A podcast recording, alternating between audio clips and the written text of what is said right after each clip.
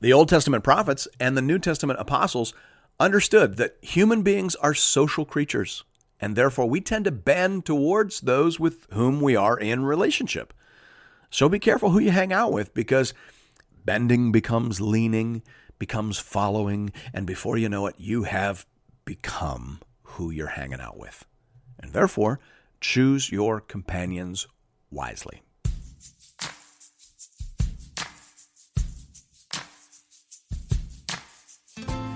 Welcome to Into the Word with Paul Carter. I'm your host, Woody Woodland. Human beings are social creatures, and we bend toward those with whom we are in relationship. Understanding that is an important aspect of wisdom.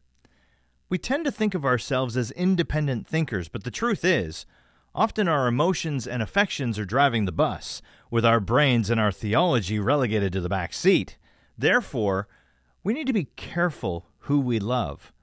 That's not the sort of thing we hear a great deal anymore within the church, but as we will learn today, that is something that is taught in the Bible, Old Testament and New.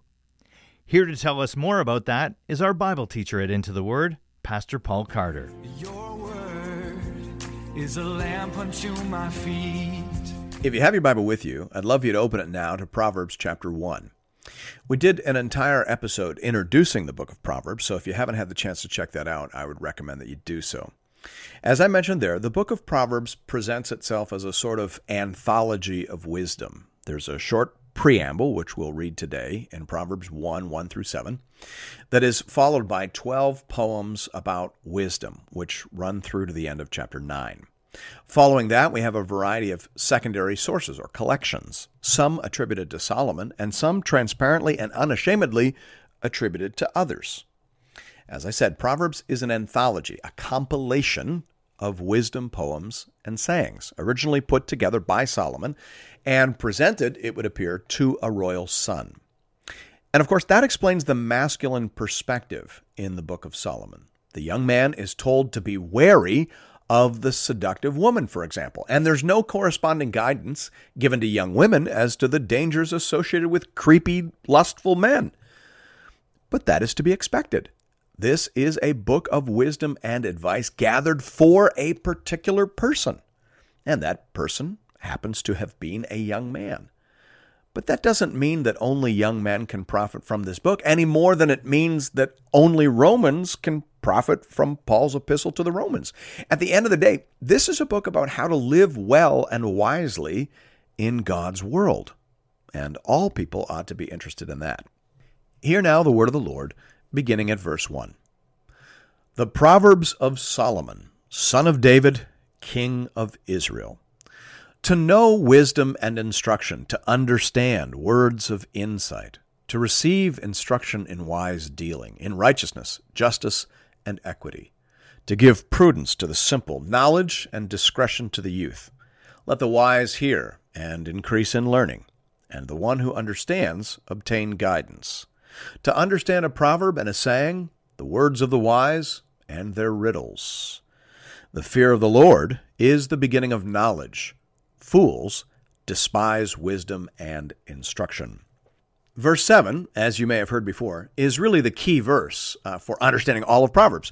We mentioned it's sometimes called the motto for the book of Proverbs. You could probably expand that and say that verse 7 is really the key verse for understanding the entire wisdom corpus. It's the motto for the wisdom writings as a whole. So we'll come back to that and park ourselves there and spend a fair bit of time trying to understand verse 7. But verses 1 to 6 are important for us to understand as well. What we have here is basically a definition of a biblical proverb. The Hebrew word translated as proverb there in verse 1 is mishli, from the root word mashal, which literally means comparison, but which came to refer to any sort of wise or sage saying. But then verses 2 to 6 narrow that definition considerably. The book of Proverbs is not about sage sayings generally, but is rather about, to paraphrase the words of the text, knowing wisdom and instruction. It is about understanding words of insight. It is about wise dealings in righteousness, justice, and equity. It intends to give prudence to the simple, knowledge and discretion to the youth. It is a source of learning and guidance, and mastering this content should allow the faithful student to make good and godly use of other sources of wisdom as well. That's a street level paraphrase of verses 2 to 6. Now, as I mentioned in the introductory episode, there are discernible layers in the book of Proverbs. It is clear that the collection underwent some expansion and repackaging at some point. In Proverbs 25, verse 1, it says, These also are Proverbs of Solomon, which the men of Hezekiah, king of Judah, copied. Okay, so apparently, 200 years or so after this collection was originally put together by Solomon for his royal son, another king of Judah, King Hezekiah, authorized an expansion and republication. We can tentatively imagine that he took the original anthology and added some other sayings of Solomon to it, maybe also the words of Agur and the words of King Lemuel, and he may have generalized the introduction so that it commended the work not just to one royal son, but to all covenant children, as per verse 4. Now, of course, we can't be sure about that. Maybe Solomon always envisioned that this work would be read by his son and also by other young people generally. Either way, in verses 2 to 6, we get a definition of a biblical proverb and a suggestion as to who in particular should be paying attention to this material. In the form that we have it, the book of Proverbs is a catechism for children and youth in the matter of godly wisdom. The word translated as youth in verse 4 means basically anyone who is not yet an adult. Bruce Waltke says here A youth was held accountable when 20 years old but could not serve at the temple until he was 30. Close quote. The book of Proverbs was thus originally targeted at people who were approaching moral accountability and who hoped one day to be able to serve usefully and fruitfully within the covenant community. And that brings us to verse 7, which, as I mentioned, is generally considered the motto, the key to understanding the entire wisdom corpus. Let me read it to you again. The fear of the Lord is the beginning of knowledge. Fools despise wisdom and instruction. As I said, this is often described as the motto of the book of Proverbs, the key to the entire wisdom corpus. It appears here and then in some form or another a further 19 times over the course of the book. The saying itself represents an example of contrasting parallelism. So listen again. The fear of the Lord is the beginning of knowledge. That's the first statement. Fools despise wisdom and instruction. That's the contrasting parallel. Remember that in the Bible, a fool is someone who lives as if there is no God. Psalm 14, verse 1, for example, says, The fool says in his heart, There is no God. They are corrupt. They do abominable deeds. There is none who does good. Close quote. So, what we have here is a description of the fundamental turning point or the fundamental junction, the fundamental crossroads, however you want to put it. Every human being comes to this crossroads in their heart and in their mind.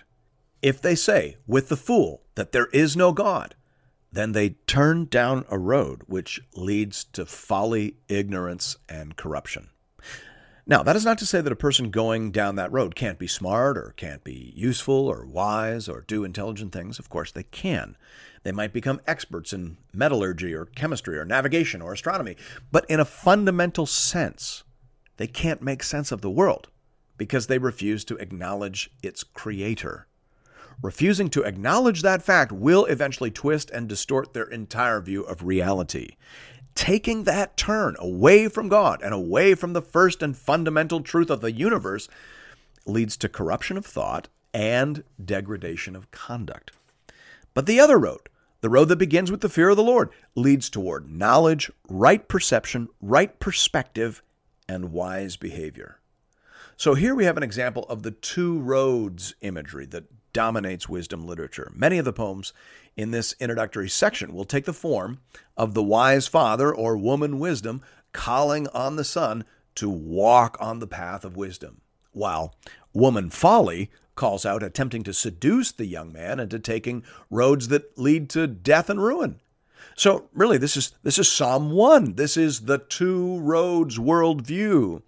We've got a road that leads to life, blessing and wisdom and prosperity, and then another road that leads to darkness, deceit, degradation and death.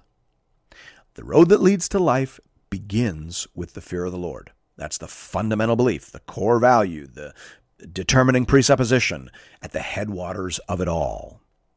So, what exactly is that? What does it mean to fear the Lord? Tremper Longman III is very helpful here. He says the verb has a semantic range that goes from what might be called respect or awe to utter terror. Indisputable, however, is the basic premise that to fear Yahweh is to stand in a subservient position to Him, to acknowledge one's dependence upon Him. In the context of knowledge, it is to recognize that there is no true knowledge without reference to Him. Close quote. So, in essence, to fear the Lord is to stand in right relation to Him. It is to acknowledge Him as Creator, Source, Authority, and Judge. It is interesting that Solomon uses the covenant name for God in this verse. He says literally, the fear of Yahweh is the beginning of knowledge. So it is not theism generally that leads to right thinking and right living. Rather, it is the fear of the God who is there. It is being in right relationship with the one true God, the God of the covenants, the God revealed ultimately in Christ that leads to knowledge and wisdom. The Old Testament scholar Douglas Stuart captures that sentiment very well. He puts it this way He says, The fear of the Lord is enjoined throughout Scripture, demanding that God's people stand always in awe of Him, appreciate His supremacy and greatness, fear the consequences of disobeying His will, and not treat lightly any aspect of their covenant relationship with Him, lest the consequences be severe or even fatal.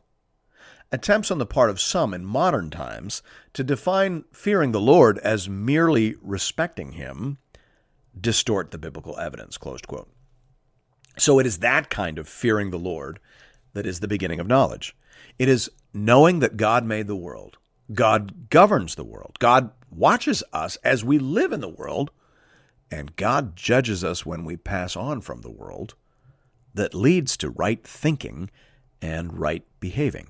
Indeed, the fear of the Lord is the beginning of knowledge. Fools despise wisdom and instruction. Pastor Paul, I want to jump in here and talk a little bit about what it means to fear the Lord. You said in the program audio that verse 7 is kind of like the theme verse for the entire book.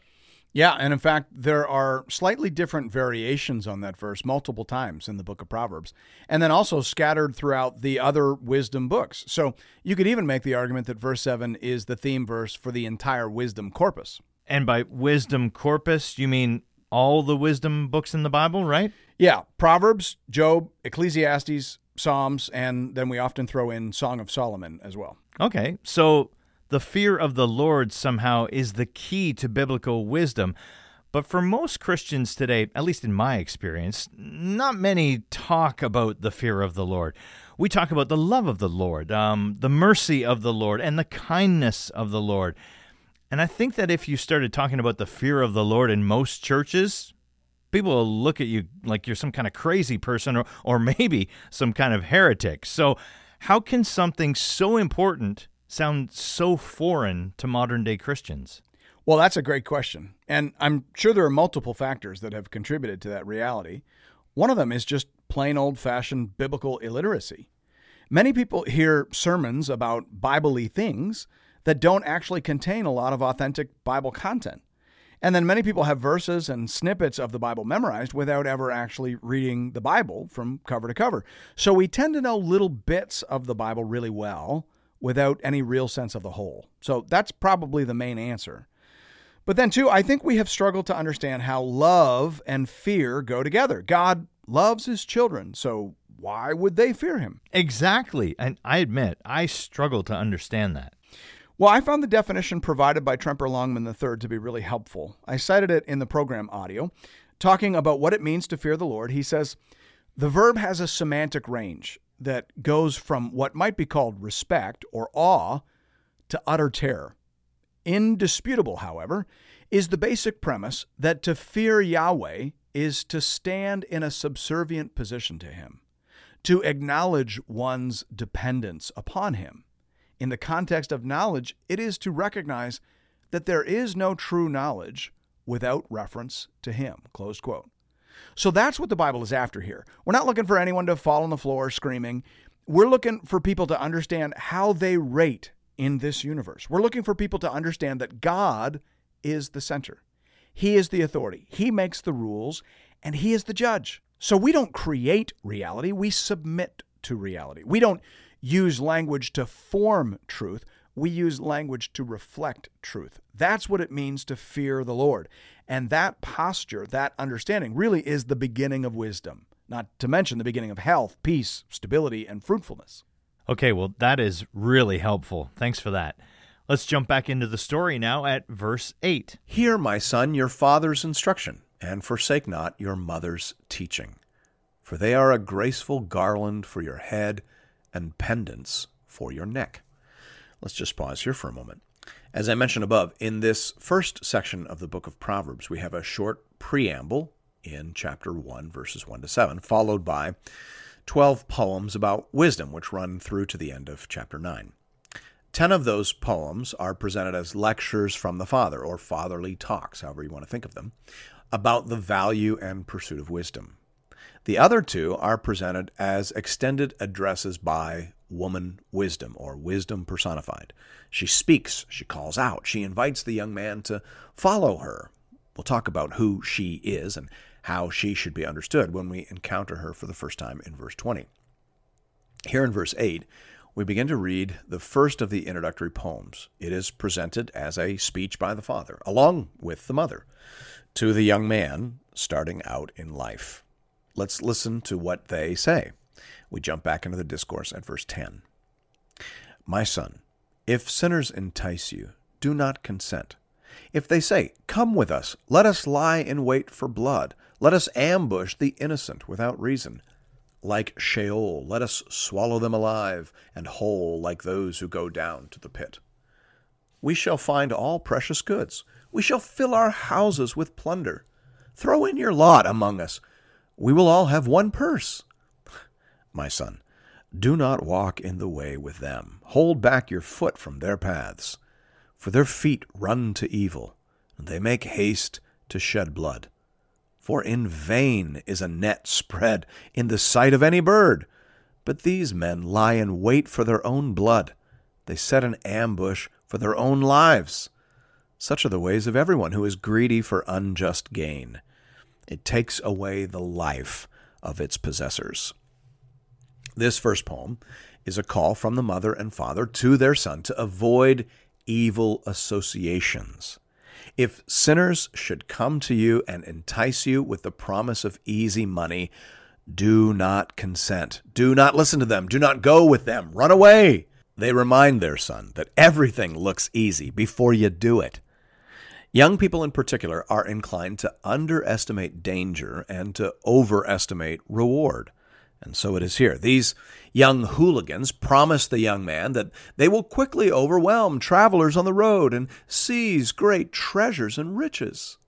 The parents, though, remind the young lad that wicked plots rarely go off as planned, and more often than not end up only in the death of the plotters. These men lie in wait for their own blood. Even if they succeed a time or two, eventually the odds are going to catch up with them and they will fall into the pit that they have dug. Such are the ways of everyone who is greedy for gain. There is no shortcut to wealth and stability. People who think there is only reveal their own foolishness. So stay away from people like that. They will drag you into their nonsense schemes and leave you holding the bag when trouble comes. That's the substance of their warning. And few grown ups would dispute the wisdom of what they say. Young people are always attracted to easy money. They see the profits, but they somehow fail to see the perils. Now, what's interesting to me is that this is the substance of the first wisdom poem in the section.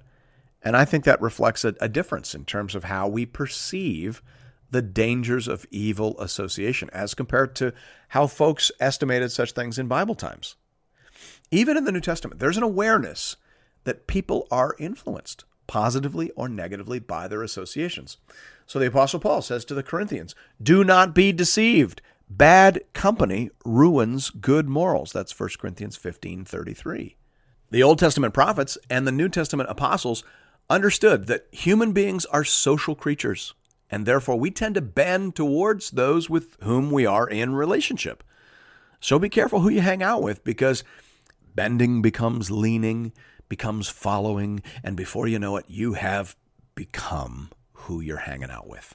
And therefore, choose your companions wisely.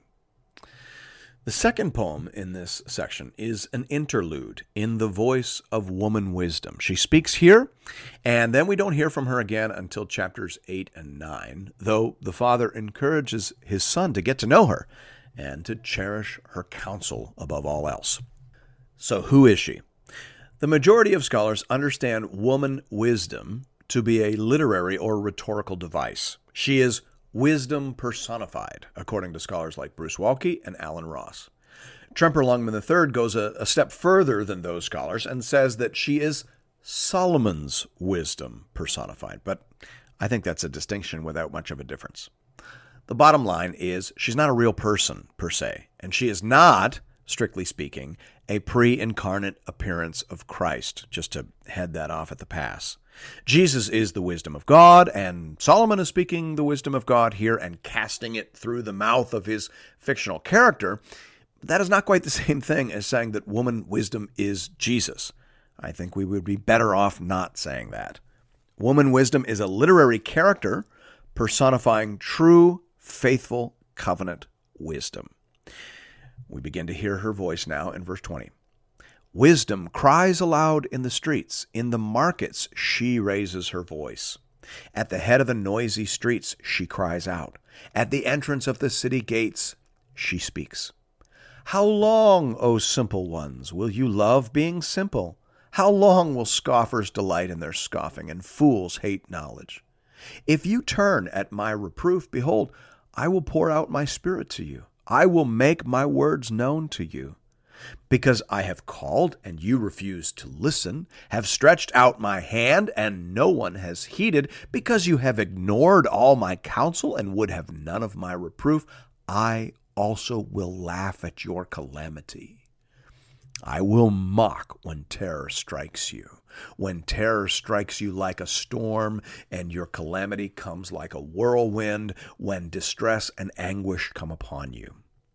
Then they will call upon me, but I will not answer. They will seek me diligently, but will not find me, because they hated knowledge and did not choose the fear of the Lord, would have none of my counsel, and despised all my reproof. Therefore they shall eat the fruit of their way, and have their fill of their own devices. For the simple are killed by their turning away, and the complacency of fools destroys them. But whoever listens to me will dwell secure and will be at ease without dread of disaster. Closed quote. I love what K.T. Aitken says about woman wisdom here. He says, Lady Wisdom is no gentle persuader.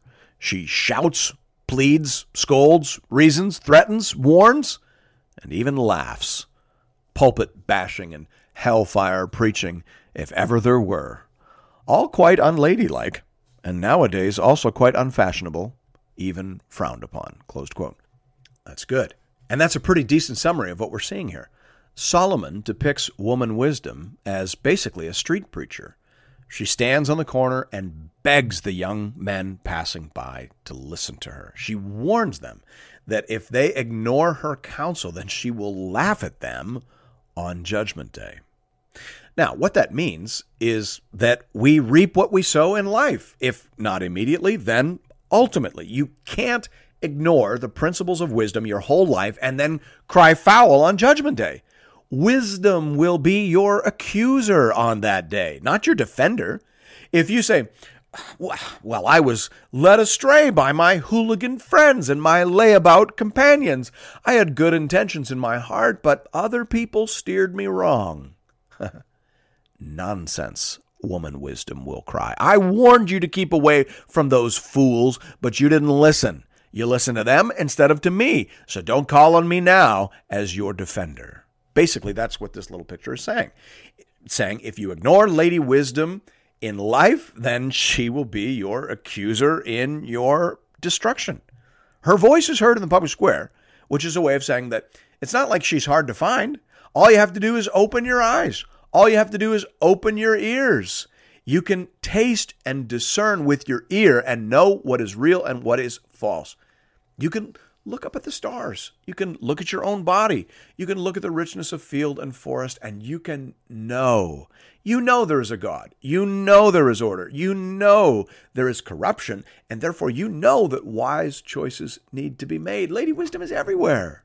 None of this is hidden, even from the young and naive. Therefore, they are without excuse. Lady Wisdom is calling to you, but you're not listening. The point of this little parable or picture is to say that there is no second chance for the fool. If you reject Lady Wisdom in life, then you will answer to Lady Wisdom in death and destruction. That's what's being said in verses 24 to 26. I called and you didn't listen. So on the day of calamity, you will call and I won't listen. There is a sense in which truth does not respond to emotional appeal it is what it is. The boundaries are what they are. And sooner or later, judgment is coming. So, conduct yourself accordingly. Or to put it another way, the fear of the Lord is the beginning of knowledge. Fools despise wisdom and instruction. That's the motto of this book, and that is the path that Lady Wisdom is commending. Thanks be to God. Well, that is all the time we have for this week. As always, friends, if you're looking for more Bible teaching from Pastor Paul, you can find that over at the Into the Word website at intotheword.ca. Or you can download the Into the Word app at the iTunes Store or on Google Play. You can also connect with Pastor Paul and with other Bible readers on the Into the Word Facebook page. Just enter Into the Word into the search bar. And we'll see you right back here next Sunday morning as we continue our journey together through the whole counsel of God. We'll see you then. Your word is a lamp unto my feet